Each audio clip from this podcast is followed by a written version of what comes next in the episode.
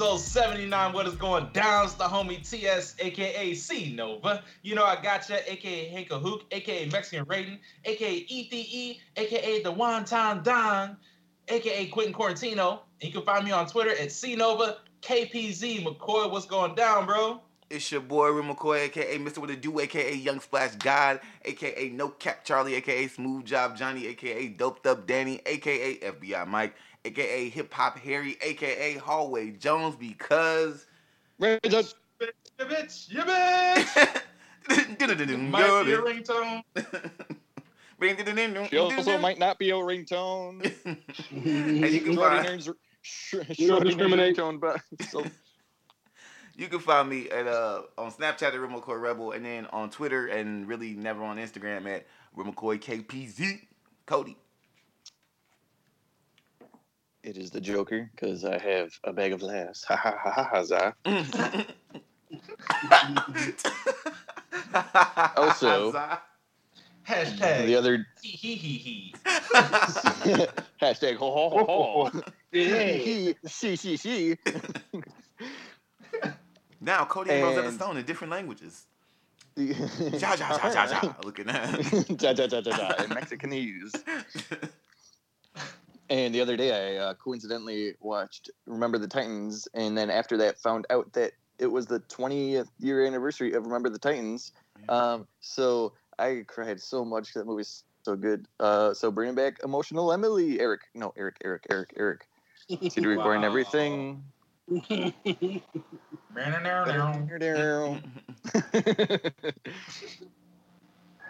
All right, uh, Russ, the barman, aka Teddy Russ, aka Smooth Fingers, aka the progenitor, aka Schoolworks Cute, aka what else am I? Um, Russ the Best, I guess.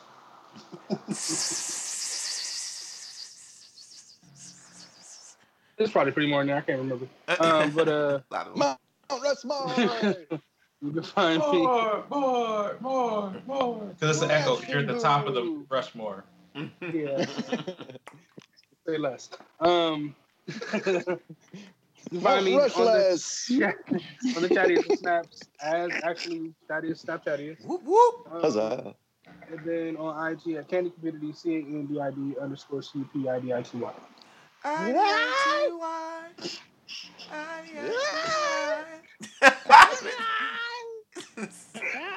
and now Ooh, you can download the Will Al, the Weird Al version. Hold on, hold on, yo. What's that? Gavin Godfrey? What's going on? Gavin. God. Dude. Ah, Oh Wait, shit. because Gilbert's what? Dog, y'all fucking funny, bro. M I S S I S S I D I T Y. Dog. Oh man, you gotta That's for love it. Kentucky. You gotta love it. Um, we also would like to let you guys know that you can join our Facebook group at Not Politically Correct Podcast. You can like the page at NPC Podcast. Um, you can follow us on Twitter. We get kind of busy at Not PC Podcast, and you can go ahead and listen to us on anything that you can hear on. That includes SoundCloud. That includes iTunes, um, the podcast app, Spotify, Spreaker, Google Play. Not titled for some odd reason, but we are there. Um, you can, you know, just search not politically correct podcast. You know, you can like, you can comment, you can tell us how good we are, how great we are, or how shitty we are. And of course, we will always take that into consideration just to forget it later on because we're going to keep doing what we want to do anyways. So, welcome. Speaking, speaking, speaking, speaking, speaking, speaking sports. Damn it. I thought McCoy was looking at the freaking uh, webpage shared document thing while he was doing that, but I guess he hasn't memorized now. Just trying to fuck him up. Um, I definitely was looking at it, so you're just too slow. he said, he said, and fuck you, San Diego. No, that's the weird. That's the weird thing. I was actually looking at it the whole time. So I don't know what you. Yeah, I don't know what you just did, but Are you connected to the internet? oh, booze, booze, booze, booze, booze. No, you got there too late, player. Booze, booze. Did you, did you just call him Claire? I said player. Oh, player. Player, Wow, player. Get my eyeballs Hold on. checked. yeah, Hold player, on, like guys who play sports and shit. Hey, And you, that, Cody? Claire, like girls with yarn hair. Wait, what was that Eminem line he said? Oh my god. Mr. Shane, what's a G string? Yarn, player. Stop rhyming. I mean it. Anybody want a peanut? Oh man. I knew, I knew that would get TS. Nice. mm, Forget about that shit. hmm Yard player. oh man. Okay, guys, the, leave the laughing to me. I got a whole slew of them. All right. Um. So the the Packers. What is a whole slew? What's the quantity of one slew? What's up? One St. Louis University. I just see Russell being like, "You have a slew." If you go think about it, question like, said, Why are you asking this question? Like, he said, "What is the quantity of a No. slew?" I have like one metric ton is two thousand pounds. I don't know what was it. A jiffy is like point zero zero zero one two seconds, something like Wait, that. One really? moment is ninety seconds. Wait, But a jiffy, one jiffy is actually an increment of time, not just Yes. the same. is. Wow, Yep. you learn something new every day. This is. It pays to have smart friends, man. Because I would have never Thought, I thought. covered all- I thought the it was fun corn. I, facts today. I thought Jiffy was cornbread only. I had no idea. Or- No, it's peanut butter, you idiot. That makes peanut butter. There's cornbread that's Jiffy too, though, right? No, no, Yes. no, Yeah. no. Don't Yeah. don't agree with him. Don't no, agree. guys, stop it. It's stop. And Just I believe it's I- Jif, not Jiffy. right. The Peanut the butter. peanut butter is Jif. Samey, samey, samey, samey, samey. Jiffy, jiffy, jiffy, jiffy. It's like We're supposed to talk about sports. What am I? Oh yeah, slew. What is one slew? Okay, uh, so the Packers are kicking butt. Jiffy has a, uh, kicking- a oil change station. Jiffy Lube. Jiffy Lube. Yeah. Yeah. Jiffy's a lot of things. So this ep- man, another. Is that why they're called Jiffy Lube? Because that's actually a measurement of time. So they're saying that you're gonna it's gonna be a quick oil change. oh, oh, probably. Pro- oh, yeah, probably. Shit. Damn. Why are we talking So the about that? Packers won. Right, exactly. And yeah, the, twice. There we go. Yeah. Speaking of quickies, Jiffies. we're uh, two and zero. All the other thirty-one teams don't matter, as we're like on nationwide sports. But you know, the Packers, uh, woo, because they, they have a, a s- they've thrown for a slew of yards. Um, but yeah, they've been kicking names and taking asses. I have a thing I wanted to uh, ask about the Packers. So uh, I didn't watch the game with Detroit, but I heard that they were down. Um, like Detroit was like four, it was like fourteen to three, and then we ended up winning thirty to thirty-one to fourteen. Is that true? Forty-two to twenty. We won forty-two to twenty-one. Forty-two to twenty-one. But at one point we were down three to fourteen. Yes. Um, and then, That's crazy. At- but at halftime, we, well, at halftime we were winning by three. So, and then we just kept going and going. it's just it's just crazy to me that we were down. Like Well, it's like that 11. iconic picture of that Packer fan in the Dallas Cowboys stadium saying like they're laughing, like they, the Cowboys were up by like a little bit, but he's like they're laughing or cheering um um when there's still like a minute 17 left on the clock, and then we ended up winning. I don't remember that game, but I do remember the one time that we played against um, the Lions and won in the last second, like the literal last second. really? that's literally what we do like a lot. We that's why it's Yeah. like if we if there's time on the clock, it doesn't matter how much time. Like There was know. no like Aaron released the ball as soon as the clock hit zero, so the ball was in the air at zero seconds, and he threw a hail mary into the end zone, and one of our homies caught it and won. Oh shit! We, damn. No time on the clock left. Yeah, them Lions fans was pissed. It was hilarious. Packers won the first game 43 to 43 to 34 and the second game 42 to 21 um so i think that's amazing that we're so far averaging 40 some points Right. um and we beat two teams in a row that are in our same division So, So- in the lead. Wasn't it a Yeah. thing that um Brett Favre played better when it was quiet or something? Like if it was too loud, it was uh, disruptive to him because he sucks. I mean, because it was distracting. no it, absolutely not actually he loved the loud noise that There was- like motivation and cheer i don't, I don't think you know what you're talking about and you should stop talking about brett Favre forever so on to basketball What else else you got for sports? Senor Um, Rico on everything. Senorico. Wait, can you say the whole thing in Spanish? Senor Rico. Un, Senor Ricor on everything. Uh, un, I don't know. Is he learning Spanish now? You drop French? Senorico. Photos. Un, Um, tambi, tam, tambien. that's also. Ah, Senorico on also. yeah, I dropped French. um, It wasn't panning out.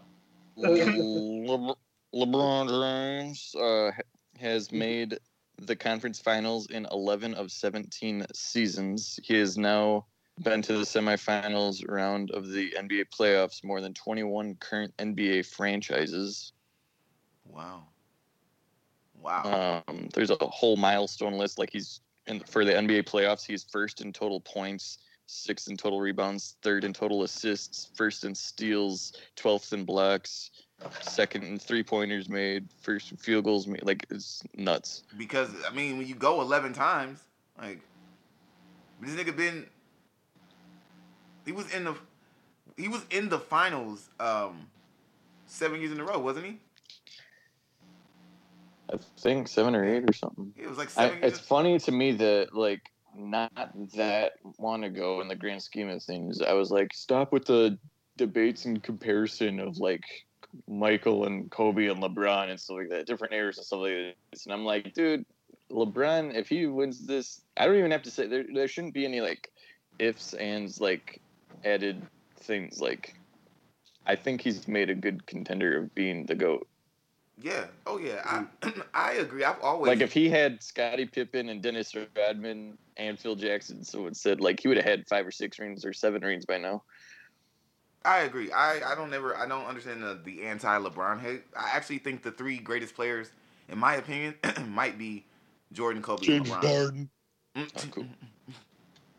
I said of, of of all time. I know James Harden. James Harden is a personal favorite, but how personal favorite? Damn, I just scratched myself. Um, James Harden. Yeah, that's called ca- instant karma. um, God, you ever have like a scab that itches and you don't you forgot you had a scab there and you scratch it and then all of a sudden it comes you ever talk about sports? Oh man, that friends? shit sucks. fucking stings. Okay, anywho, um, no, I think uh, James Harden's a personal favorite. But I do think LeBron is um top three play. LeBron James has to easily be top top five, and I believe he's top three up there with Kobe and Mike. Like that's my opinion. I don't know why people find the need to be anti LeBron. Like, did he fuck your mom or something? I don't know. Like, that's Well, all. as my girl Tay Tay said, haters gonna hate, hate, hate, hate, hate, Mm-mm. and haters gonna hate us. Um, Giannis Antetokounmpo has won his second consecutive MVP let's What? go. And I couldn't wait for you to talk about that. and def- in the same year, Defensive Player of the Year. Right, bitch. And he is only one of three players to do that in the same season.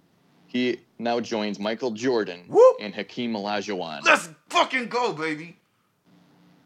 I, I knew these these facts. I just wanted you to bring them. up. I just wanted you to bring them up so I could do that. I'm gl- I'm glad they're um they're actually applying the rules of an MVP to everything.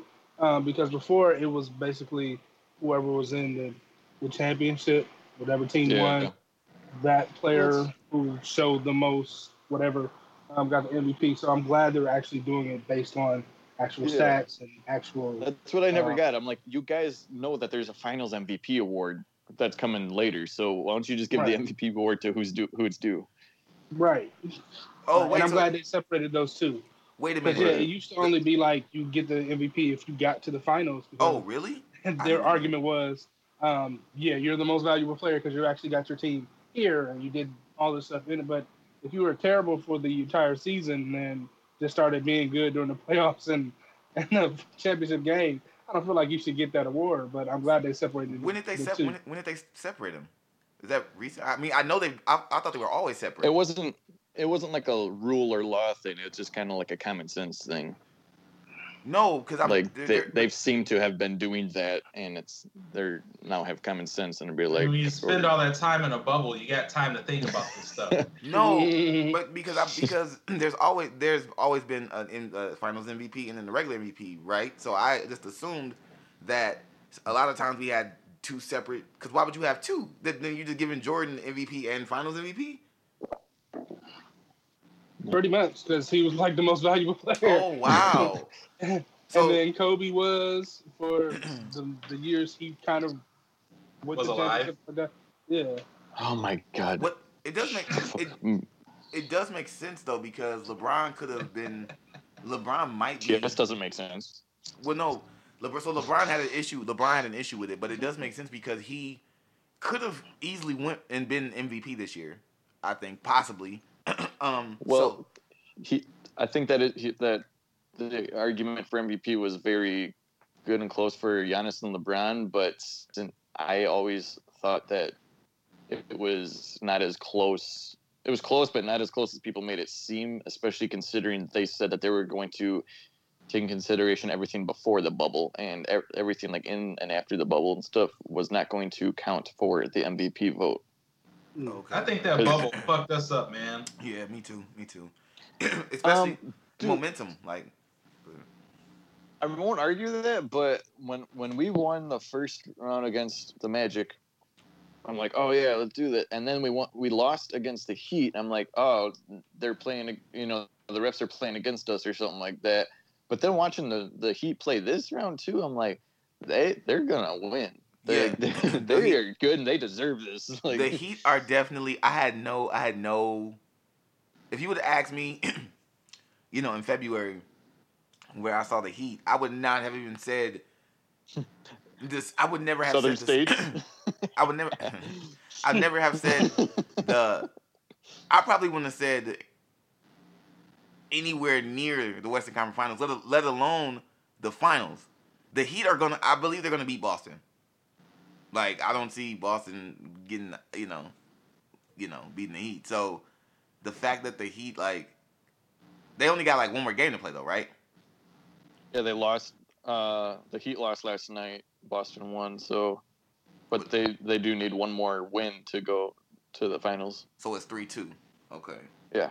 Yeah. So that's man. I I the Heat are amazing, and I you know hats off to them. I'm glad that if, if we got put out by somebody on the East, it was them. You know, like I'm And, glad that. and it for us, it's like fun. I mean, I feel this way, like Wisconsin pride, because you got Jimmy Butler, who's not from Wisconsin, but he went to Marquette, right. um, and Tyler Herro, who's from Milwaukee, and they're Which just, just found out. out. Just found out uh like a day or two ago. I didn't even know. Really? I kept wondering why everybody was talking about because there was a, t- a funny ass tweet where somebody was like, "Okay, I- Tyler Herro." There was like a, a, a dude I, from sh- here. I posted that on the group chat. He's got the Black Lives Matter on his back, but No, That not that, not that, not that. It was- Oh. but that wasn't that one was a funny one. Um, and I'm gonna say it for Cody. There was a tweet that um somebody you know had posted stats of Tyler uh, Herro, and then somebody was like, he got Black Lives Matter on his back, but he out here killing niggas. like it was funny. It was funny. Um, you had to be there. Anywho, there's another tweet where they were like, um, he's Tyler Herro's so fucking good that I'm gonna start claiming and uh, finally start saying that he was from a you know from Milwaukee for sure. And then they were like, um, Tyler Herro Ghost Road Bow. And they was like Tyler. wait a minute, hold on, I got this shit somewhere in my tweets, bro.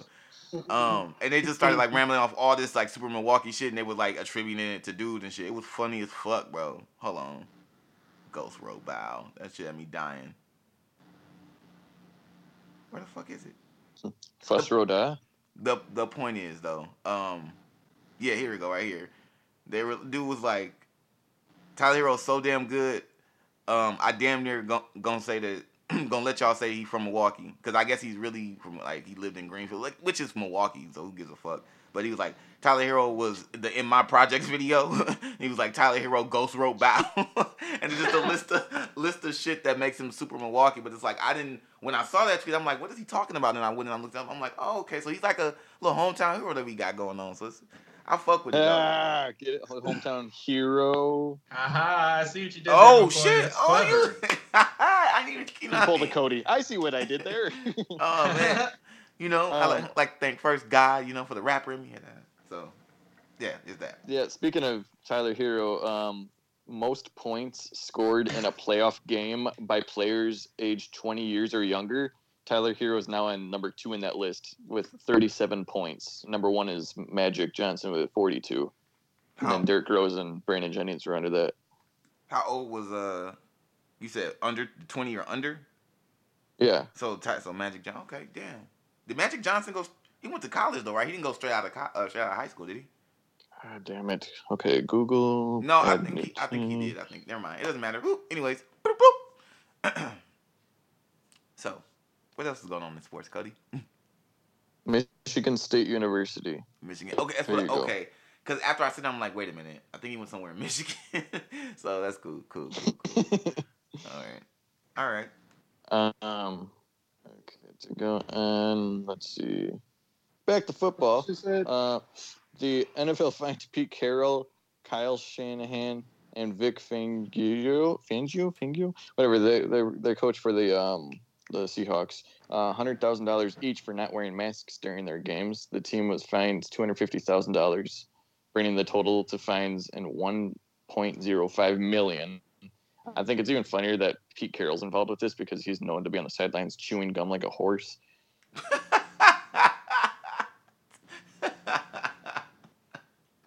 Also uh shout out Deion Sanders, primetime NFL Hall of Famer.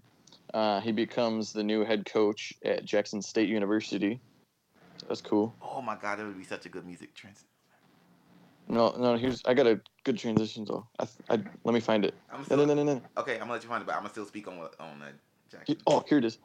Uh, back to let's do how how is it? Whatever. Now we're going back to to basketball again, and and we were talking about Michael Jordan a little bit, and Travis Scott shoots his music video franchise at Michael Jordan's house. Speaking of music, doing a transition number two. This.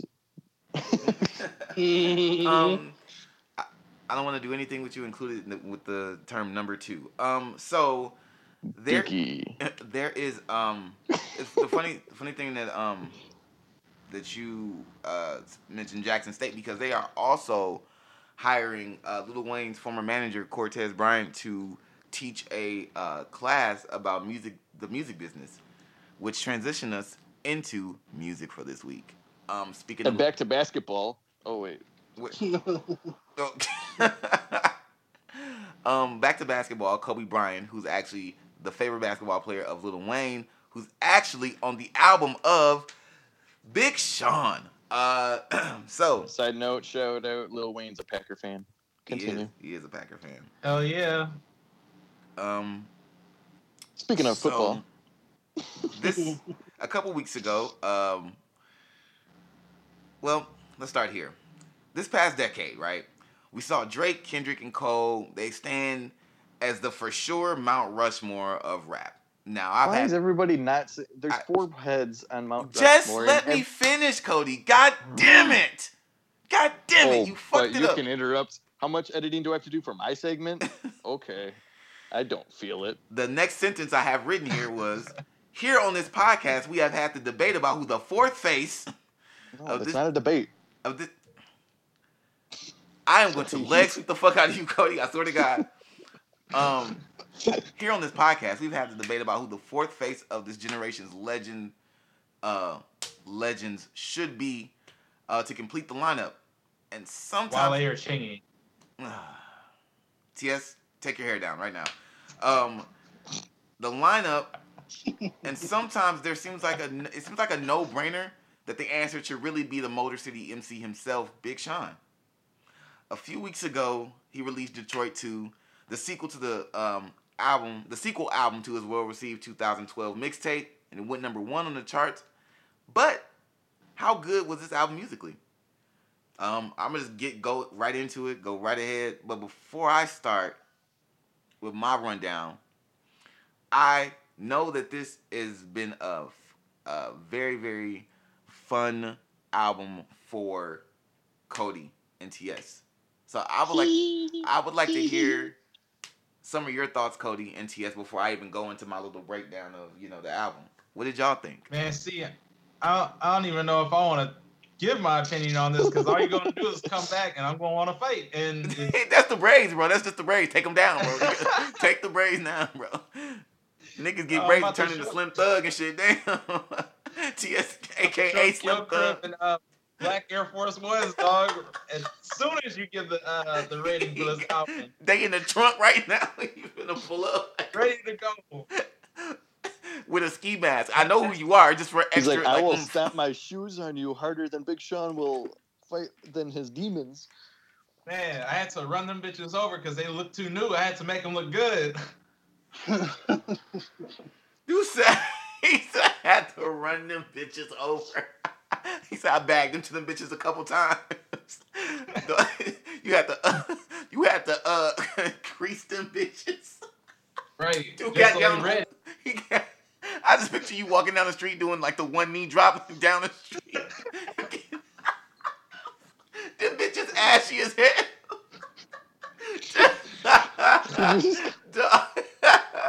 I had to run through the beach and everything, dog. Stay ready.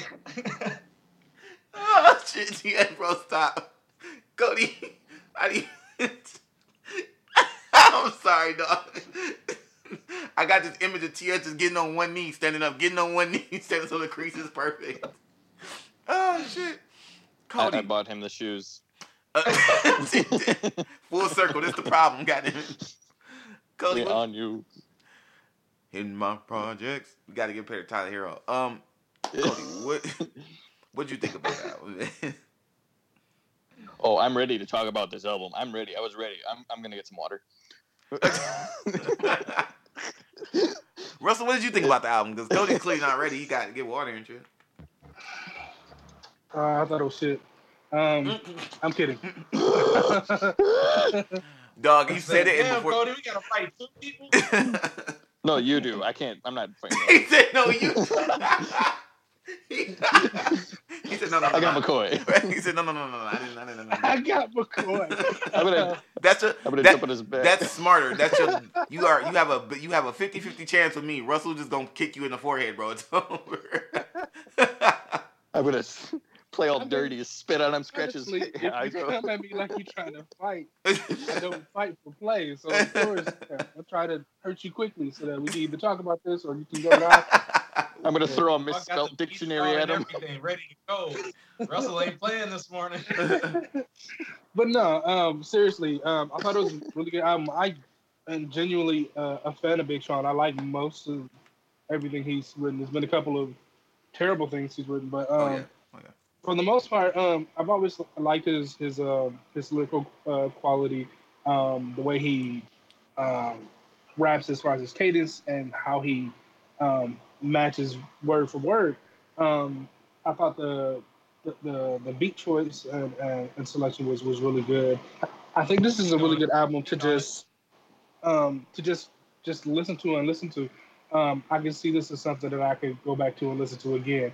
Um, the only thing I didn't like was honestly um, the Erykah Badu thing. I don't know. It's, it was just kind of creepy to me. But um, I feel it. I mean, a, a lot of people would like give her passes for stuff, and I'm like, that is really I wonder what she thinks creepy, about yo. herself. Yeah. uh, So- I- yeah. I'm with Russ. I agree with everything that he said, except for the Erykah Badu thing. I I really like that. Um, I like the uh, the interludes that Big Sean had on the album with Dave Chappelle. I like- Erykah I like the Badu, Dave like- Chappelle one. Dave Chappelle. Um, But he had a story like, about fan of- Detroit. Well, I mean, Yeah. Erykah did too. Yeah, I'm a I'm a fan of Erykah. Like I know it was a poem and everything, but her energy was like real creepy to me. Like you know, like the way she it's like came she out of the woods type of stuff. You know what I'm saying? but yeah. But it came off like like she lives under moss. Like it was weird as mud. yeah. I, I know her usual things, like her usual uh, vibe and energy and stuff like that. I mean, it just it just really came off like as a disruption to the album and really creepy, honestly. Um, Hmm. I got what she was trying to go with it, and I, you know, I like the poem she did. I, I just didn't like the way she delivered it. I feel it. I feel it. I it came off as seductive to me. Like I I don't really listen to Erykah Badu just talk a lot. I mean, a lot of her music is really really dope. I don't really just listen to her talk and do these spoken word type deals. So to listen to that and hear it, it was like, yo, this. I want to listen to more Erykah talk. Like, can you do more speeches, woman? I I will look this up and I'll listen to it. I love that uh that interlude. Well, I don't want to say I loved it, but I mean it was dope. It was dope. Erykah The whole album. reads Harry Potter. I would listen. I would listen. But um yeah, the whole album, dope. I zen the fuck out, man. The whole thing, I he didn't have any mundane cadences. Um, I so he has this fast cadence that he does, but he didn't do that for every single track. There's lots of diversity from track one all the way to what track 18 He does it very tastefully. 21 yeah dude just he snapped he got his shit off Hmm. Well, okay. So, Oh man, so it begins. no, I'm just no, I'm I did I did pop that. the trunk I, I did Wow. pop the trunk. No, I just I did. Man, He's got. I'll be back. TSS I'll be- Black Air Force He Ones said, on I'll his be. hands too. He said, "I'll be back." Hold on. you gonna see me in 10 minutes on McCoy's screen Um, Player two logged just a off. ski, just he's a ski running. mask, just a ski mask, and me getting choked. Ski mask and braid. That's right. we got the It's ski ski mask with mask the braid with the top cut out. He's got a Just ski mask. That, he's got a ski mask that says Detroit versus everybody. Okay, um, I'm just putting my uh, pulling up my thing. Because Big Sean's Yeah. from Detroit. By the way, I thought you were ready. My bad. i mean it's only his his section He did the intro. I was like, wait, let me pull up what I had to talk about. Oh wait, I got stuff. Okay, boom. So with this, so with this, um, production wise, um, Full Circle was the was the one of the uh, production tracks that I really really liked. I liked the somber like movie mood that was set with the low frequency sample um, that passes beat. It had like a really really like uh, dope feel to it that you can with this this type of beat you can really see um like you can kind of set up the mood in your head you know what i'm saying? Without even without there being any type of lyrics or anything added to it this just gives you a vibe. And i think that's really really important and really good with really solid production. You can get a story without having to get anything you know having to have anything attached to it. Um so i really really like that about this beat.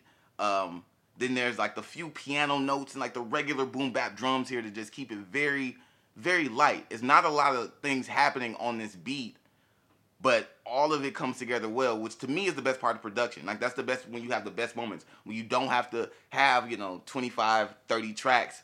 You know, you got five to six and those few sounds really, you know, work together to like make something pop and that's what you get here. And again, the vibe is created without any any words. So I just really love the full the full circle beat on this one, man. Um, the baddest, horns galore, horns galore as fuck. Here, okay, so like this makes for a big record. This makes like the sound of this record pushes forward, and I, I love that. Um, this sounds like Godzilla in hip hop mode. like it's for uh, which is good for Sean's raps here. Like I think Sean can be, you know, monotone at times, and I think that this helps to make him, you know, step out and get loud and get on, you know, hop on people's ass. And so this is a good choice for production for Sean here. Um, the drums and percussion are super toned down, and the brass takes the lead, which I usually would think that that would not work, but it was, you know, it turned the whole, you know, the whole um vibe of it was turned the entire time because of the horns pushing stuff forward. So I like I like that they use brass and everything to, to, to kind of like carry this song and it made for just this is the beat on the album that I go back to consistently, consistently, consistently. Um Don Life. Uh, this is led by a sam- uh, Michael Jackson Human Nature, Nature sample, excuse me, and it is perfectly used for that record. Okay, so it's perfectly rebuilt with like super deep, like super deep kicks and a spaced out synth padding in the background.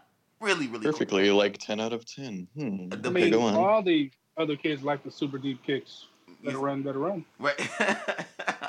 Good, right? I like that. But Um, but but that spaced out synth and like the the deep kicks, like I love how that like pads this beat. Um, I also love the random like money machine sounds and like the anthem uh yelling in the background. It really adds to the tone of the record. Like once you see what they're doing here, like all the whoa, the, and then a You like you all, would like the yelling. yeah, all the sound effects, you know, like you know, and these are just these are just random like random drops that you know if you have a drum kit or some shit on your your your MPC or your your um your um you know production pad or whatever, you just hit those. You know what I'm saying? Like in the middle of beat, you know, making a drum pad and you wow wow well you know. Just, if you produce or you know anything about how production works, you know it is it's tight to see that they could have just they was just so mo when producing this beat that you just you know randomly want to drop those sounds and you know make shit you know sound like an anthem. So, uh, but I loved it. I just thought that they was like well put together. And then the, uh, my other favorite beat on here is the last one, "Still I Rise." This is another one where the like the school band horns and, and that sound takes the lead. Um, I like that it feels like a school homecoming, but with the perfect moving like movie ending vibe. For it to be the last track on the record, it was so perfectly placed too because it sounds like the credits are about to start rolling. Like the you know like it was a rough movie, but we finally there. We finally made it, and the credits are gonna roll, and you know things are gonna be happily ever you know happy ever after. So after this one, so um you know so there's a really the kick here sounds the, the the drum kick that they use on this one sounds really wide. It's like imperfect. So like some I've been finding a lot of shit and shout out to producers. I've been finding a lot of shit over the last month or two where when it comes to production, shit is perfectly selected, perfectly EQ'd. Like they're they're pulling out the right mids and the right lows out of these this, this bass and these kicks when they're you know layer layering them and that's what you have. Or you have a really wide sounding uh, kick that is so great on the, on that school like band um, sound and in the perfect percussion pattern too. It makes this one knock like for sure, and it's high key my second favorite beat. So so I go from uh, the baddest to Still I Rise. Those are the ones, and I think uh, Sean should keep those in mind for the future.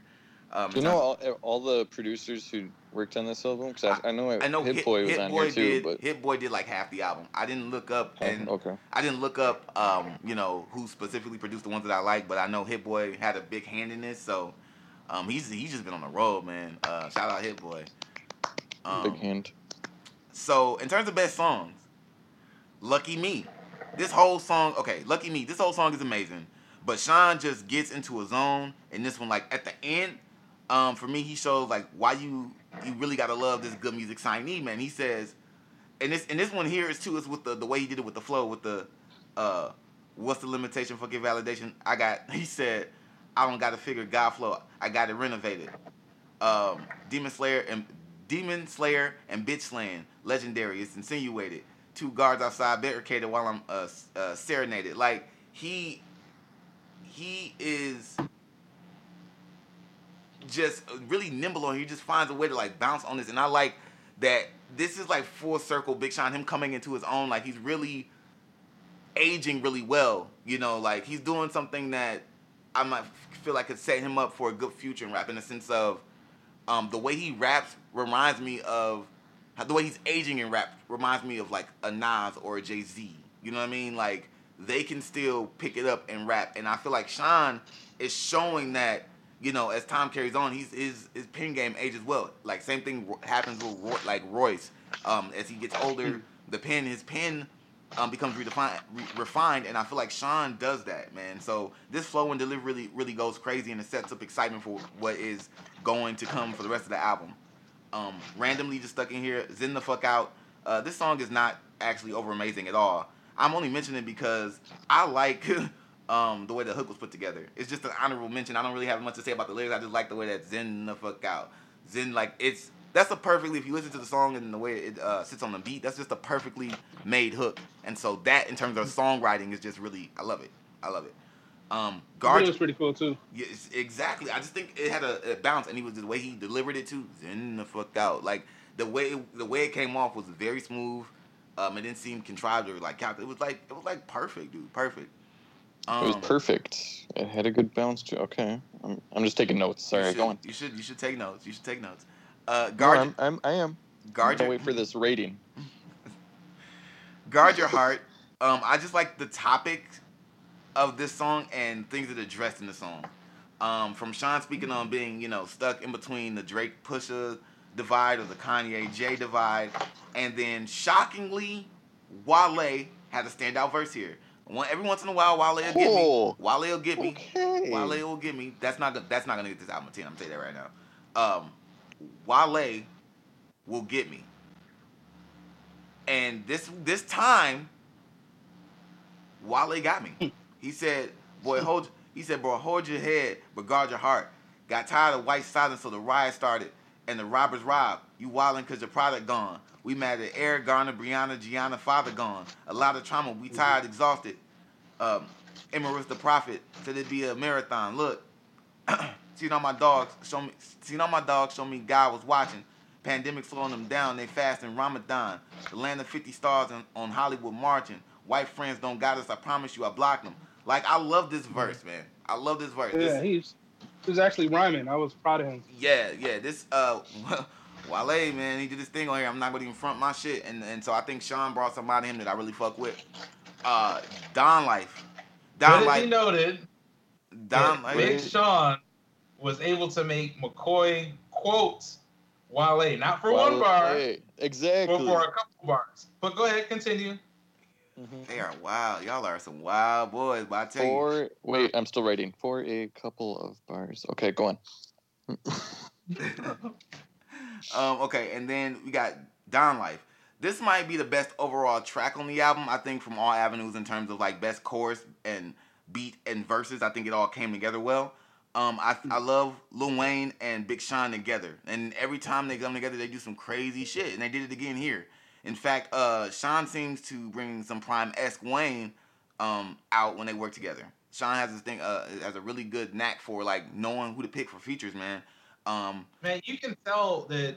Um, at least I feel like you can tell that Sean is heavily influenced by Wayne and Fabolous. I, Oh. whenever I hear him get into his bag, I hear Wayne and Fabolous off top. right, right, Smooth right. ass flows from Wayne and the, the the chill ass cadences, even on hype tracks, you never really hear Fabolous yell.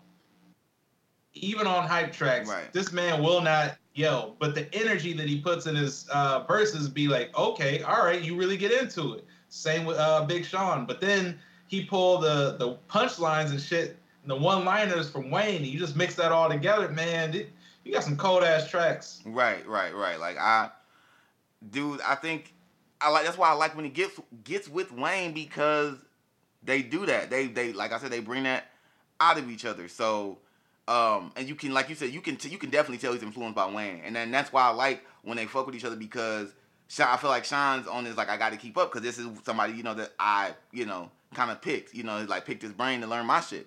So he comes, you know, Sean comes through snapping like, I give this shit blood, I give this shit blood, flesh, bone, can catch me.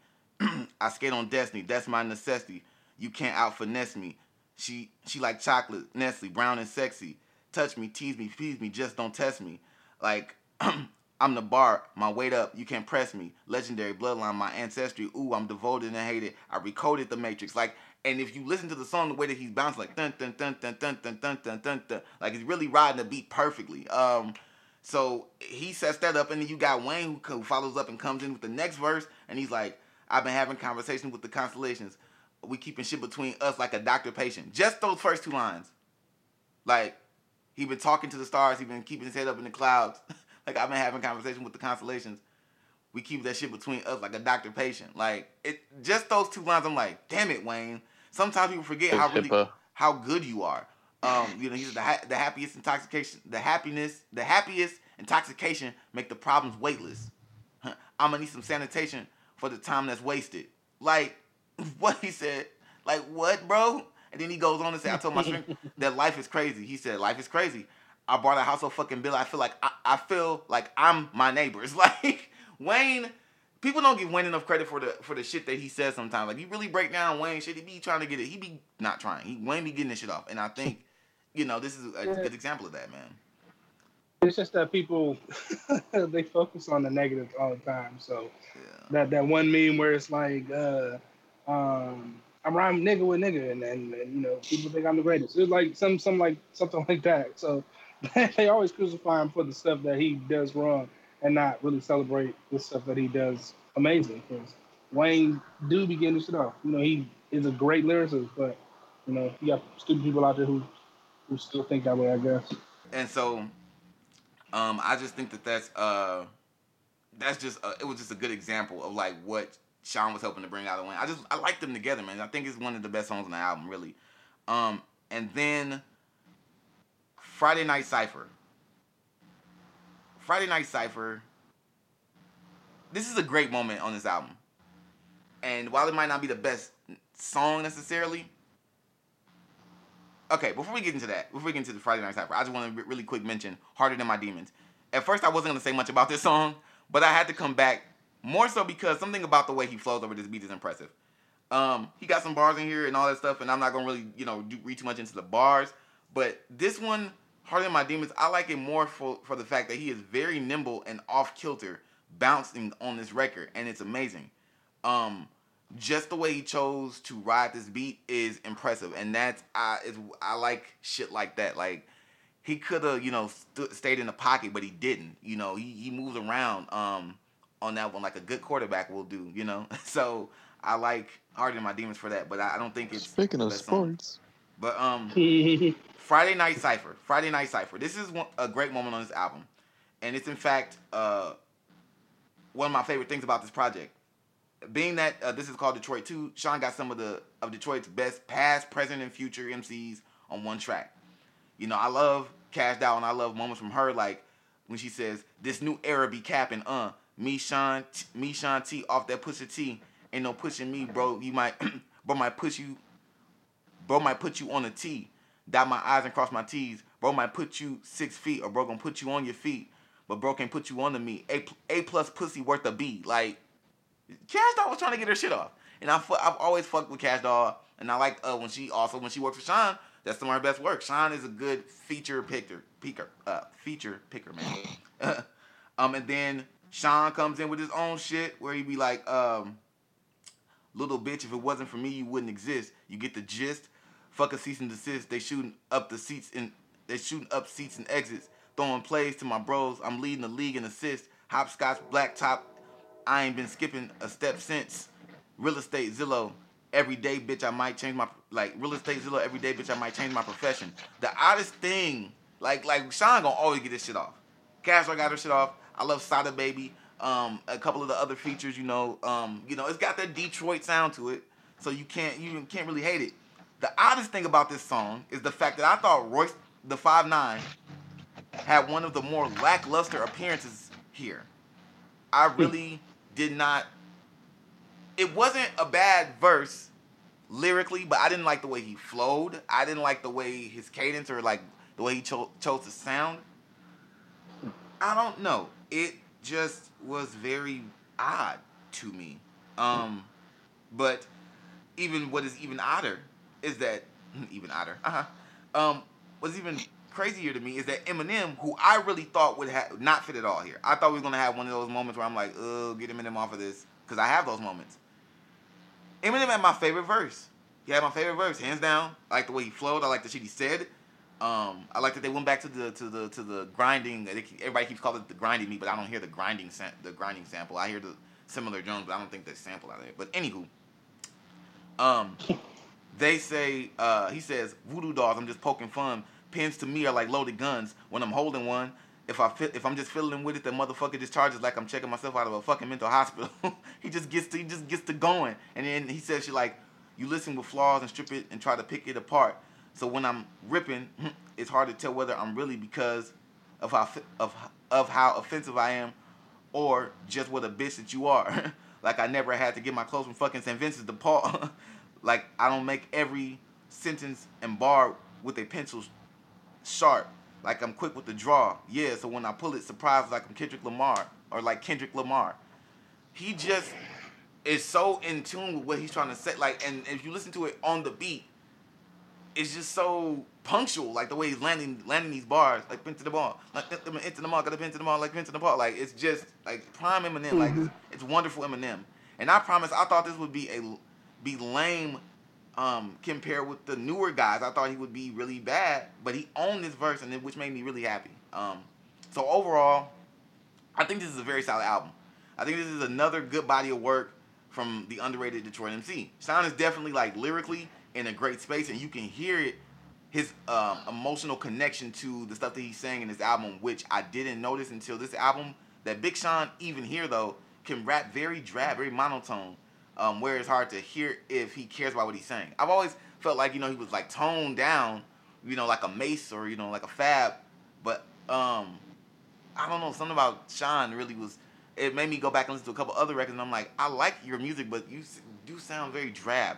Um, I love that he kept the interlude concepts from the original mixtape and had celebrities giving their favorite Detroit stories to add character, you know, to this odes to Hitsville, USA. You know, um, I noticed that as I went back to this album to listen for critical analysis, um, the point that this album slips for me is in two places.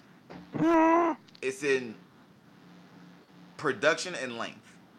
So the production here is good, but it's forgettable.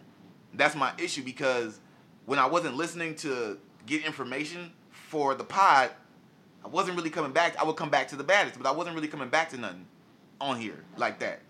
Like I wasn't mm-hmm. playing this album all the way through.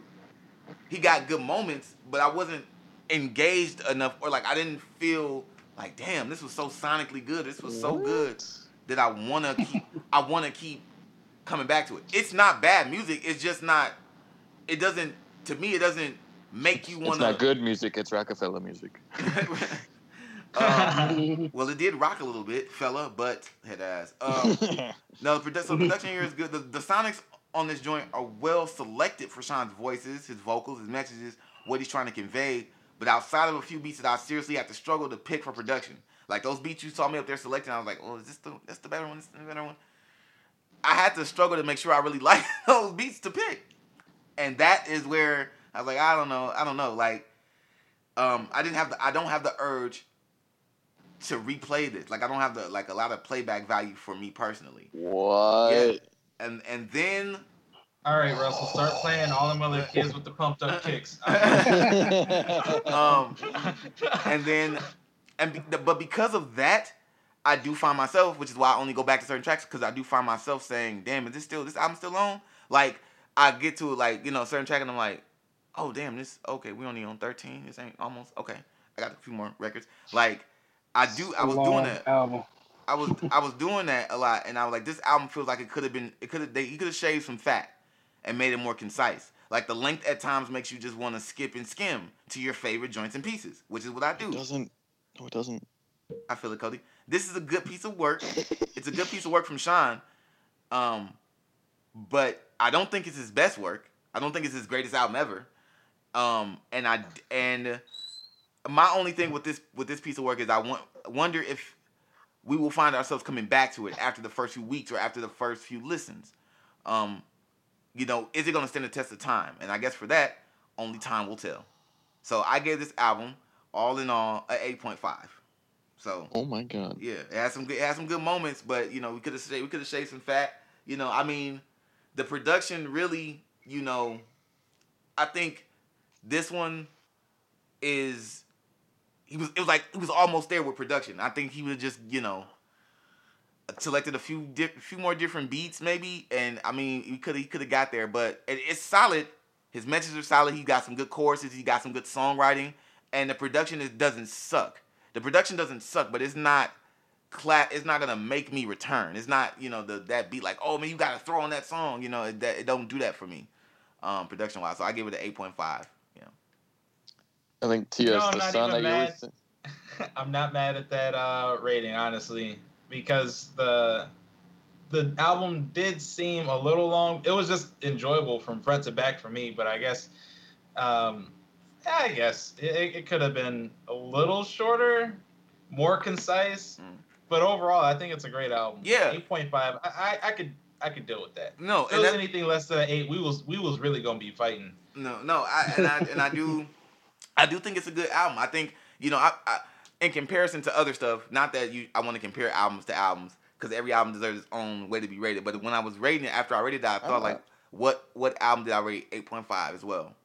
Um, and I rated um, uh, Alfredo an eight point five, and I rated Tory Lanez album an eight point five. This album, sound, this album, I feel like is gonna do for me what Tory Lanez album did for me which was it has good points, it has good moments, it's enjoyable. I listened the first few weeks I listened to Tory Lanez album a couple times through. Um, Sean's the first like um week or two. I heard you know like after I started playing it, I played it about three four times through, and then I was like, okay, this is good. But then I didn't. I went back to my other stuff. I went back to you know my '90s and my and my Nas and all that other shit. Like it wasn't. It didn't hold for me, and that's that. You know, maybe I can come back to it six months from now, and I'll pick it up, and I want to hear it again. But it's just you know uh, on some honesty shit. I don't know how much I'm gonna be replaying the album, and that's where you know you know I have to you know take that in, into consideration. But it was a solid body of work. There are way way way way worse albums than this. This is a good quality hip hop album, and Sean did his thing. It's just not a classic or no no shit like that to me. So Okay. When I was just a little baby boy, my mom used to tell me these crazy things. But uh now it's time for reciprocity.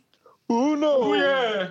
We're gonna keep hating on McCoy right now. It's 10 out of 10, 11 out of 10, 12 out of 10. Um, it's funny because like um, I was watching Alvin preach this week, and they kind of got into a discussion about their rating systems, and you know, uh, on a scale of one to ten, what do you rate this, and why is that your rating? And it was interesting to me because um, they both had different rating scales. Um, Preach had um, the rating scale that was more scholastic in nature, to where he puts um, let's say like 10 is a perfect. It's perfect 10 out of 10. Um, no flaws. It's just amazing. Um, he put nine at very good. He put eight at good. Seven was above average. Six was okay. Like that was the average. And he put it there because he said, you know, a five out of 10 is always a failing grade. So that's where the things decrease. Um, Abba had said that, you know, 10 is, you know, perfect, amazing. There's nothing like it. Um, nine would be almost perfect because there's something that's preventing it from being that ten. So it's it's still superb. It's still amazing, but it's just not perfect. And then he went down the list, and and his five was of course average because it was in the middle. And I find that interesting because um, we always do these um, music segments and go over like why we think this album is this and why we gave it this rating and why it should be this rating and and we go over the criteria and I always thought that was that was interesting because there are certain albums that we all resonate with that's like you know this should be this number tripping da da da but um you really have to like sit and think like okay yeah this isn't necessarily a perfect album so I can't give it a 10 but it's still a great one Yeah. um so where does that fall in my scale um so I thought that was interesting because we talk about that all the time has nothing to do with what I want to talk about today but I thought that was interesting Dope, dope, dope. Um, so what I wanted to talk about um, is time. Um, recent events have really been putting this in my mind again. Um, I feel like it's always a pretty good topic to, to think about and talk about. Um, not to be morbid or horrific about it, um, but looking at what's really going on nowadays, it, it really feel like man, like time is moving so fast, or um, it's it's running out, as, as a lot of older people like to say, um, with people um, passing, people being killed, um, these disasters, and this pandemic and, and things of that nature. Um, it, it really seems like there's something to be valued as far as time goes.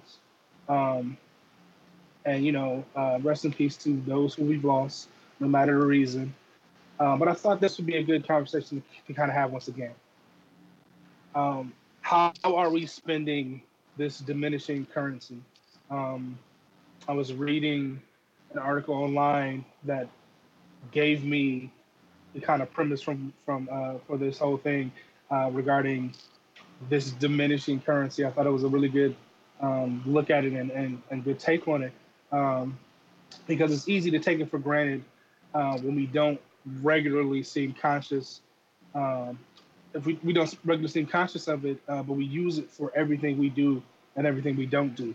Uh, that's always been interesting to me that no matter what's going on, we um, we use time. We, we use it for what we want to do and the things that we don't want to do when we're just lazing around and just enjoying doing nothing, um, which seems to be a, a purely masculine trait um, to some of my female friends. John Um, Tolliver had a, uh, on his last album. His quote on time was, "You want to waste my time like I make that." I always thought that was really dope. That's a good line. Yeah, that- Hell yeah. the the daily transactions we make starting when we rise and, and for everybody that's different some people you know get up early to try to accomplish all they can and some people um not necessarily waste that um but they lay um they lay until who knows 12 1 2 p.m um because for them it's it's a different value to their time they value that rest they value that that sleeping in time um, are we purchasing the right things with this currency? Um, what makes these things right or wrong? Um, it should vary from person to person, right? Um, the things we choose to spend this currency on. Um, are we spending things, uh, spending it upon things to stretch our leisure, um, or do we spend the byproducts of what we've bought with this time to buy things that don't match the value of it. Um, I, I think we talked about this before. Um, if you really look at it, the things you purchase with money have been bought with your time. Um, what you use to gain that money is time. Um, you use time, whether it's, it's measured in hours, seconds, minutes.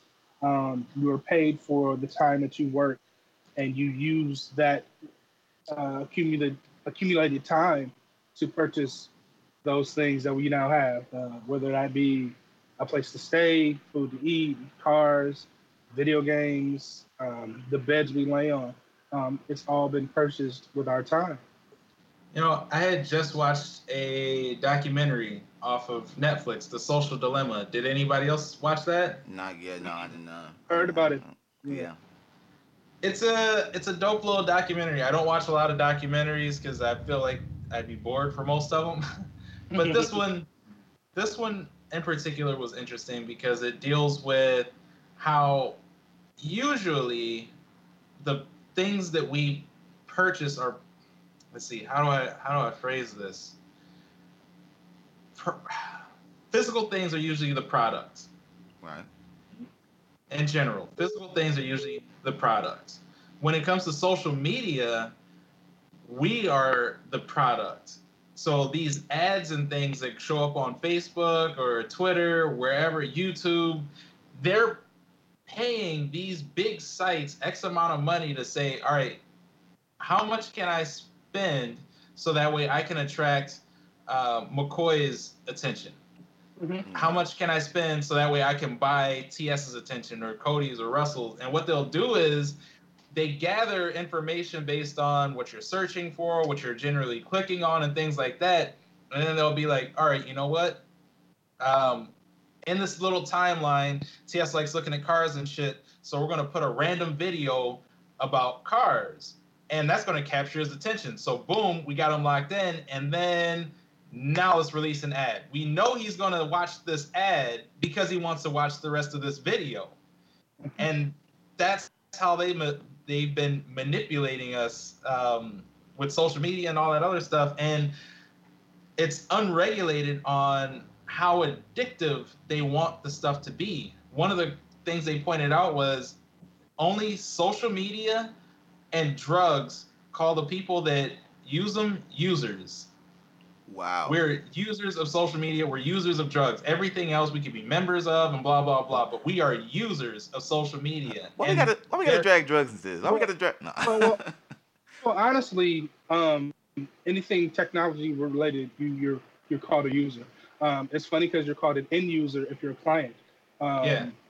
Purchasing things. Um, so user has been around for, for a while, uh, but it is it is the same addictive um, because we talked about the whole swiping mechanism and how that gets you addicted to swiping, um, so that it's something that you are drawn to do on a regular basis. Um, it's, it's it's how things are shaped. It's how um, media itself is shaped, uh, uh, not Yeah. just social media. I did a um, presentation um, in high school. I don't know if I told y'all about this, um, about how Sesame Street teaches kids how to um, be addicted to TV or how to use TV. Um, Yeah. Their their segments used to be about 30 seconds to a minute long, um, which is like the same as like commercials.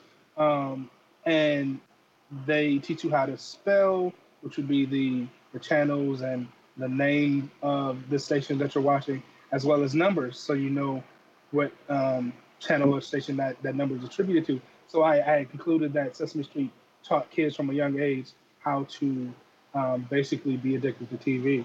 Um, and I think it's it's there's some merit to that.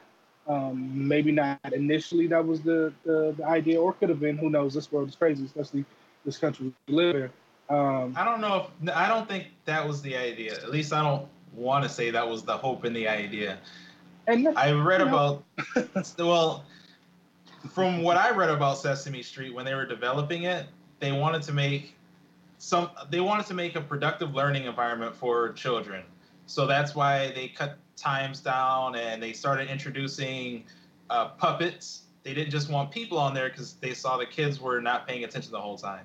And if they just had puppets, that it would hold the child's um, attention for a little bit, but then they'd wander off. But then having the interaction between people and puppets, now they got the child's attention, so they can they'll pay attention to what's going on. And then they also introduced reruns and stuff like that because people uh, enjoy repetitive things. The first time you hear a dope song, it's like, yo, that shit is dope. But the more that you learn the lyrics, the more you're gonna like the song because you're familiar with that shit.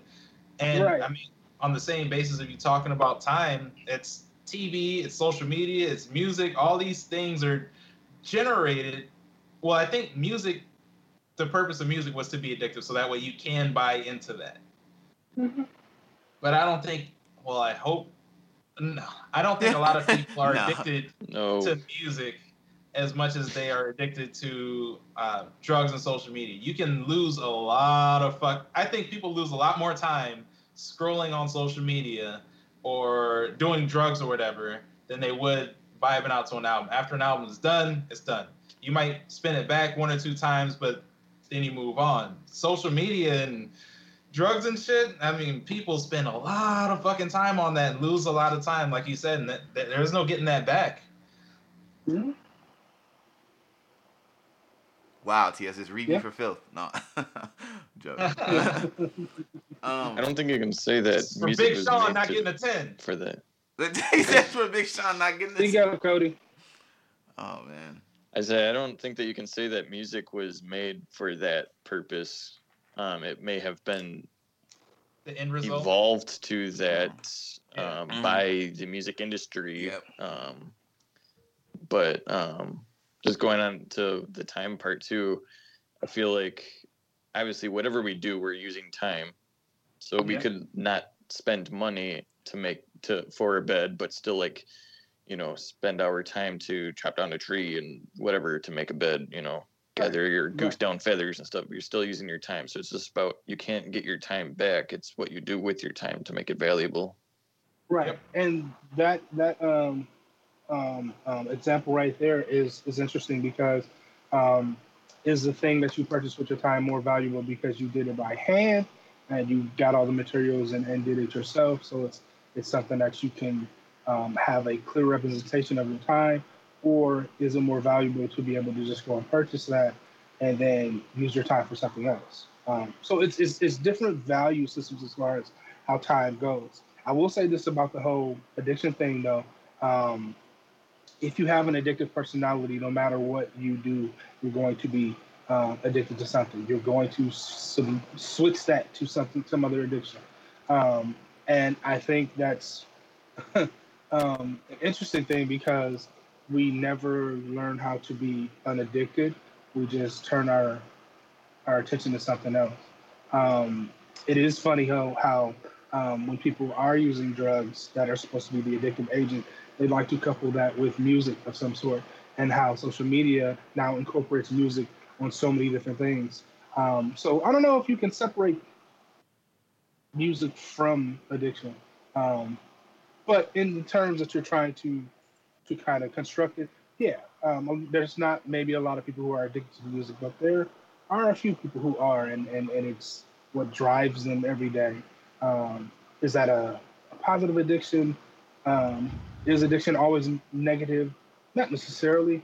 Um, but I do think that a lot of people uh, have an addictive personality that they, don't re- readily um, recognize. I think the I think when you say the, the term when you use the term addiction or addicting, I think that is that in and of itself is negative. I think if somebody being, you know, um, driven by music or whatever, like or pushed pushed by music or you know, kind of led by um, certain things, I don't think that that's necessarily because music in and of itself, the the the the sonics of it and things of that nature can be very positive. You can, you know, there's frequencies of music that can make you, you can hear it and it will make you happy. You know, there's science mm-hmm. behind science behind that. So I don't think that, um, you know, music in and of itself. Can, you said, you know, can you be addicted to? Can some people be addicted to music? Yes. I don't think the term addiction should be used when you're talking about, you know, you might can use that for drugs for sure, or you know, things that might have negative connotations to or negative like you know um they might like hold some negative value to them but i don't think uh, music in it of itself um there are types of music that might be bad but i think music in and of itself just because it's just really harmonies and sounds first and foremost before you get into anything else it's that. Um and so i think you know the idea of being addicted to music i don't think it can be bad i think the word choice really here is uh interesting. I think i think that you're relating the word addiction is a purely 100% negative connotation and russell was just saying the opposite of that he said that it doesn't always have to be bad and actually if you look at the what music does to the brain chemically it, there are certain things that can you know your brain releases these endorphins and stuff so it can lead to an addiction it's not also necessarily a bad thing and it's it's the very word that we associate these negative connotations to because right. you just gave like six synonyms for the same word that mean the same thing. But because of the negative connotation and history that addiction has, you like, no, this word bad, these words good. You know what I mean? right, right, right. Okay, I feel it. I feel it. Because being led to something, being driven to something, being pushed to something is the same as having an addiction for something. It's it's honestly two sides of the same coin. There's that light right, and dark you right.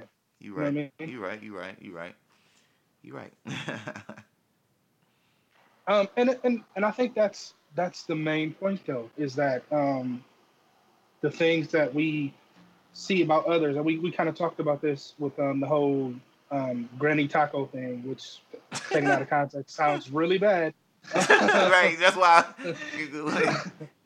um, oh can where we, people wait. are making these sorry. sorry wait wait wait. Somebody write that into the thing. Granny taco please for episode name.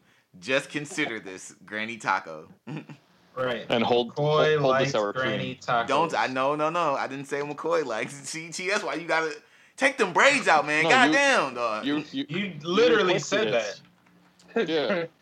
You granny literally tacos. said that you love Granny Tacos. As a name. I, you got son of a bitch. I hate you.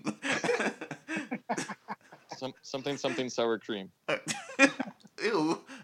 All right, sorry, Russell. I totally. Labs. All right. sour cream. All right. Uh.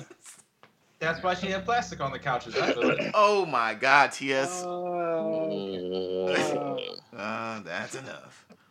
Let's let's slip right off of that one. I don't want it to Continue, Russell. But um, we were talking about um, people making these tacos comparisons uh, that literally have um, no bearing, negative or positive, but they feel the need to make these comparisons in order to have this kind of elitist album, uh, album, elitist mindset about things. Um, and is isn't the argument that uh, your granny never made tacos, so why do we put so much uh, emphasis or likes when our women make tacos or something? Well, they, they, they kind of basically are stating that um, you can't really cook if you just make a tacos like it's a whole chicken alfredo or shrimp alfredo thing where if she making this, then she must can cook. And it's like, if she making you a meal, G, like that should be the point of this whole thing. Mm-hmm. Um, not everybody is necessarily born knowing how to cook, nor do they take the time, word again, um, to invest in that cooking ability. Some people don't see a real value for it until they have someone in their life that they want to do those things for. Um, they don't necessarily feel like they have to cook for themselves or they don't take the time to cook for themselves because there's food readily available. Unfortunately and fortunately, um, there's food readily available that they can go and purchase, and they don't have to spend the time to make themselves or learn how to make stuff. Um, and some people just do it for convenience sake. Um, but they were trying to compare it as it's a standard of what a real woman, what a real man is, um, because that's what we do as people.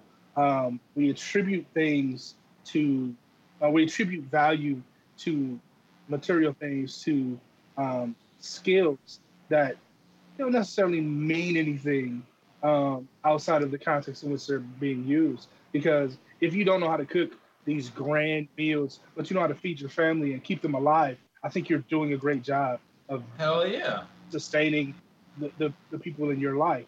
Um, but my thing is, you talk down about people who make tacos, um, and I'm assuming they're talking about tacos, tacos, um, when there's a whole culture based around the um, the making of these meat and, and, and burritos and things of that nature that are healthy, that are different, uh, they're prepared differently from Americans manufactured um, um, gruel, basically. And we're actually looking down on a, upon, upon, a whole culture because we're trying to establish some fake standard in our in our minds. My thing is, there's so much comparison of such minor details that we often miss the major things that we're supposed to be focused on.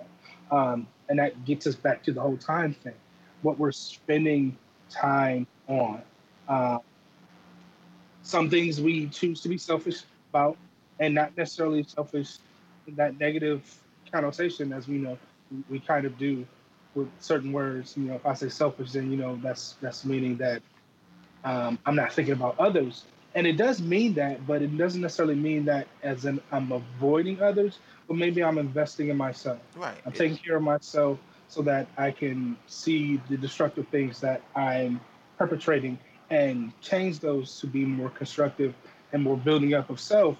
Because uh, I believe if you really take the time to invest in yourself and build up yourself, you'll see that you have the resources and the mindset to take care of your domain and those who are um, close to you. That's that's funny just like the context of words and like how we associate them because like you said like selfish could be mean you know i'm focused on self but that doesn't mean that i'm doing it in a manner which as to be like you know forget to be passive to everything everything and everyone else you know it just means mm-hmm. that there's more time being you know centered on myself from myself so I guess cra- that is crazy how like we and like how we just had the conversation or we're just talking about the word addiction, like how we uh, associate certain things. I was just gonna say, I'm gonna come full circle. Right, like it's, it's like all of that is that's really is really interesting because that really, um, that reminds me what we were talking about uh not last week but the week prior we were talking about pride and you know and being right and things of that nature. Mm-hmm. Um, selfish, you know, and just the way you, you have a question, TS. no. um, raising your hand. you know, just the, the way the way you de- the way you deliver stuff to people uh, can be you know always can be altered. It can be done. It can be you know changed to fit that person because they might one a person like you Russell might understand that the word selfish isn't meant to be negative you know, mm-hmm. when you're giving it to somebody else, the word selfish could be all the way, you know, negative or something for you right. know what I mean. So that's that's just really in, like a really interesting like thought to me. But and I think much like um, religion, um, words hold value to whatever spirit, experience we've had and where we're currently at in our life. Um, we tend to see things differently depending on the experiences we've had and where we are currently as far as um, our mental state, our emotional state, even our financial and physical state. Um, there are certain words that resonate differently with us than with other people. It's the same thing as with time. The things that we find more valuable uh, right now is due to our past experiences, um, to where we thought we could have used our time differently, or we enjoyed the time that we've spent in those in those past experiences, and then where we currently are, um, as far as our mental state and our emotional state, and even our financial state, where we want to either do more with that time, or we feel like okay, I put a lot of time into these other things. Now I want to do something else, um, whether that's for the self or whether that's for people around us. Um, it is a, a running joke that I seem to do a lot all the time. Um, but does that necessarily mean that I'm spending my currency well, or am I spreading myself thin and causing it to decrease instead? Um, there are always two sides to consider when it comes to these things, as far as like time and you know, even addiction and, and words thing. Because um, I, I do feel like, yeah, I do a lot. You know, I think this pandemic has afforded me the ability to really uh, compartmentalize and organize what I feel is important. And I think a certain understanding of time gives you a boldness to go for things that you normally may not do to the due to the preserved uh, or perceived risks. Right. Um, I think a lot of times, you know, the, the we have the um, the risk versus reward mentality, and where I'm at, or my experiences, I don't think there ever is a reward that is worth the same amount as the risk. And let me explain that. I always feel like it's uneven on one side. I don't ever think that it's it's equal as far as the risk and the reward is. Sometimes the reward is worth more than the risk, and sometimes the risk is worth more than the reward. I don't necessarily think like it evens itself out. I always think there's like a little bit either one way or the other. Um, but that's just my own thinking. you think that's most of the time or all the time that that is the case? I would say, in my opinion, I think it's all the time, but I don't think there's a uh, an exact way to to measure the risk versus the reward, and that's why I think right. the side. You know what I mean? Yeah, like it's different for each circumstance. Yeah, um, and not to say that it, it like say like the risk is ten and the reward is eleven. You know what I'm saying? Like or ten point one. Yeah. You know what I mean? I don't think it's like it has to be like oh this risk is ten but this reward is four hundred. You know what I mean? It doesn't necessarily have to be that grand a difference. I think sometimes it could be just that ten point zero zero zero zero one or that point zero zero zero zero zero two percent um, difference between the risk and the reward, which make it makes it seem like okay, this is fairly equal. Um, but I think depending on what it is, it'll make you go that much harder or pull back that much farther because of the risk and because of the reward. And that ten point zero zero zero one sounds like a good uh, rating for that Big Sean album. Full circle. that sounds like his next album. Um, Or a So- track on his last album. Full circle. yeah. Um, so let's let's run out of things that I'm I guess I'm doing just to kind of go over this whole I do a lot thing. Um, so book writing, songwriting, school, works. Um, since I work multiple jobs or whatever, um, working out, spending time with family, and still trying to learn little things here and there. Um, finding time for myself and, and and and things of that nature. It's not an easy juggle, but I am satisfied with how it's currently going. Um, do I think I could possibly be more efficient at times? Yeah, yeah, I do. Do I want to? Nah, probably not. Um, do I really need to?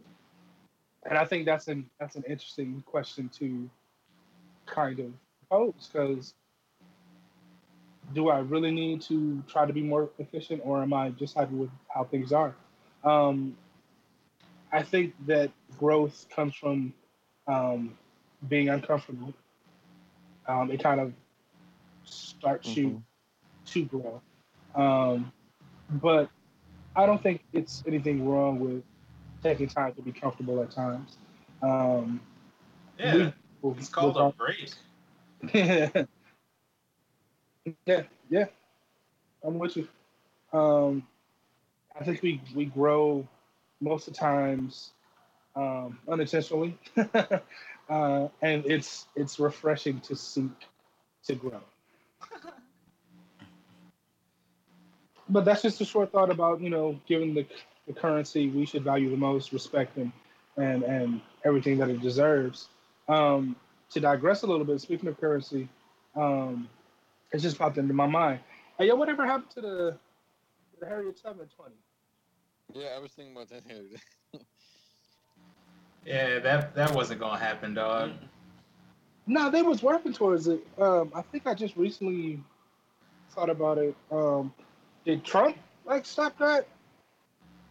Did, He wait, did still he? don't got Obama hanging on the wall, bro. Like that nigga was not gonna allow. This administration was not gonna allow a black woman to be on any currency. Wait a minute. He's like, I wait a tried to make them happy, and look what they're doing now. Wait a minute. He don't. he don't have Obama hanging on the wall. What do you mean? He took that the painting of Obama and Michelle down. He did. Uh, so every president usually hangs the last president up as you know sign of respect, and that was the last dude. I'm the new dude. Obama hasn't been up there. Yeah, he Trump literally took it down. Trump refuses to hang it up or Mm. put it back up, whatever. Yeah. He also Hang it up refuses to leave uh, office peacefully. So you know, I saw something. Um, it might have been a clickbait thing, which I did not click, so baited it did not. Um, but uh, it it said that like if if Trump loses the election, he still has a backup plan to I forget what adjective it said, like or uh, verb or whatever, uh, ruin the White House or like you know, basically he's Yeah. a diabolical, evil Austin Powers villain. he does and says whatever he wants to say say and do, man. Like he said that he's he's working on a way for him to be in office a third term.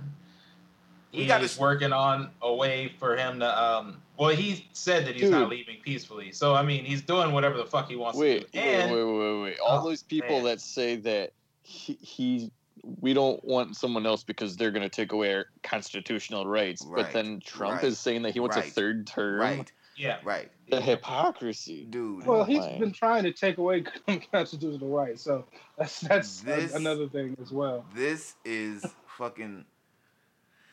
This, ah, dude. I don't. I It's was like, going to the bank. and it's it's like it's like. Do you do we?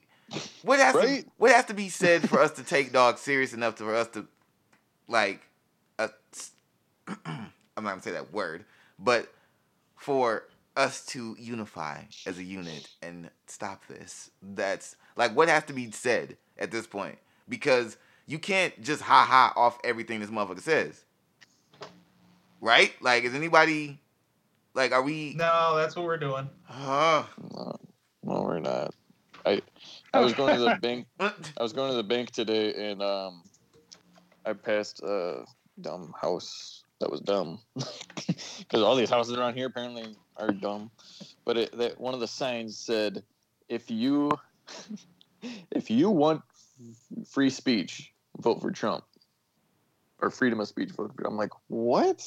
You know how much free speech he's taking away from people?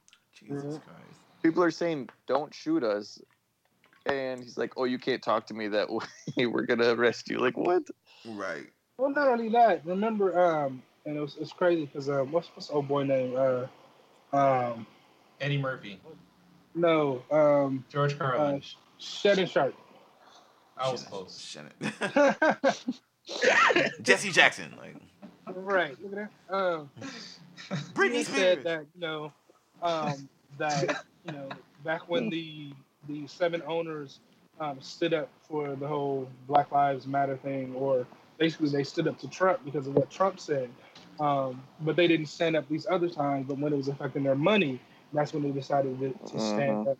Um, Yep. it's, it's always um, it's it's always interesting when people choose to stand up for um, different virtues or the virtues they claim that the people they follow follow. right. Um, but usually that's that's not the case. And I didn't want to you know bring it here. That was I was just wondering because that just popped in my head. That was like really just a random thought. Um, but what I really wanted to, to, to drive home is the fact that a volvo um, we do we do have a lot of time, not a Volvo. Um, none of it should be wasted, but we do waste a lot of it to realize that we had a lot, and now we're looking towards the ends, trying to buy more. Um, health is a means of attempting to stretch that limit. Amassing things is a means of distracting from that limit. Choosing lasting items, investing in family members, is a means to attempt to outlive that limit. Whatever you decide to use this currency for, please let it be meaningful to you. Um, don't find yourself in a position later in life thinking, "Man, I just wish I had more time." Damn, that's damn. That's deep, low key. Well, plays right into the fucked up story of the week. of course, we're out of time. All right. Uh, Join us next week. I'm looking at- uh, Speaking of using time wisely, by no. yeah, I mean, next time on NBC. what better way to invest in family than to use condoms that were already used? Um, And I can't figure out how to hand out. My phone froze. Oh no. is, in is that the Vietnam- Korean story? Yeah, yeah, yeah. In Vietnam, the police raid uh, some place that found more than 300,000 used condoms that were being repackaged for resale. Oh. They uh, they did an interview. Well, I don't know if they did an interview. They did an Korea, Florida. Where they said that they found 320,000 recycled used condoms that were being Oh. repackaged as new. They um, in this factory they were cleaning them out, reshaping them, and then re-putting them in whatever plastic bag to be sold, so that way people could properly invest into their families. Because time, right? No. And uh, I think, well, I have no idea how to pronounce this city or province, but it looks like it's called Ben Dun, which is hilarious. it's been done. right, so are the condoms. no, we're been done. We're been done with this. This is nasty. This is some nasty ass shit. And let me. It, and the funny thing about this story is, so my I saw this story posted on Facebook, and then Yeah. I'm the only one and, that didn't know and about then this. and then yeah. a, f- a few hours later, one of my friends from here, Milwaukee, said he was at the gas station here in Milwaukee, and the guy in front of him was buying condoms. He asked for a pack of condoms, and the guy behind the counter literally said, he said, "Do you want the new or used ones?" What? With a straight face. And No. He yes, and he said, and my friend was like, "I'm turned like, what the fuck is going on around here?" Because he, he didn't know Yeah, I we would've still don't out, know like- what happened because of course the guy said new but Dude, I, it's it's just the fact that he offered that to him what if i had said use what are you giving me what are you come pulling out to from my behind this back room. like Used ones, apparently. Right, yeah. are they repackaged do they From still Ben done? Right. from ben done That should be the name of the condom too. I ben thought that done was the cashier guy from the gas station. ben done condoms ben Ben done Done. condom um Yeah. This is bad. this For yeah. those repeat offenders. Uh, been done it twice. And on the same note of kids, the fun fact. Um, Wait, what? Mm. Oh God! Cody, relax. Dude, Let him say what I he know got that I'm on a transition. roll, baby. The yeah, young we're gonna start calling you Netflix.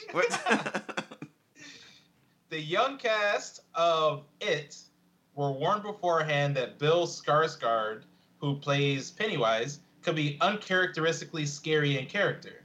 The kids brushed this off, but when the actor came out for their first scene together, he scared them so badly that most of them ended up crying or screaming and I guess not actually wanting to be in the movie anymore. And to help out with that imagery, I'm posting that fun fact to the group chat because I know some of us are huge It fans.